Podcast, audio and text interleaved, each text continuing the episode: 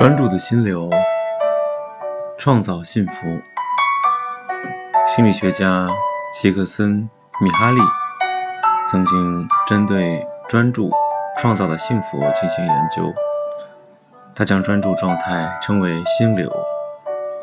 当一个人专心处理某事，他不仅会忘记时间，还会暂时忘却心中的烦恼。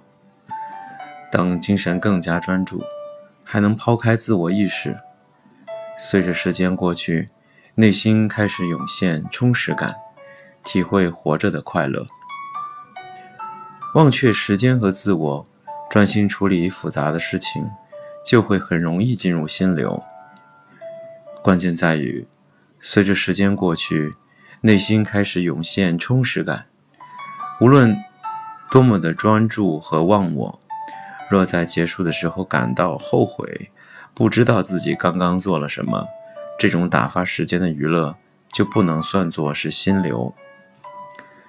齐克森·米哈利以研究音乐为例，解释心流：没有人能看见心流，但当一个人处于心流状态时，可以达到忘却世间和自我的境界。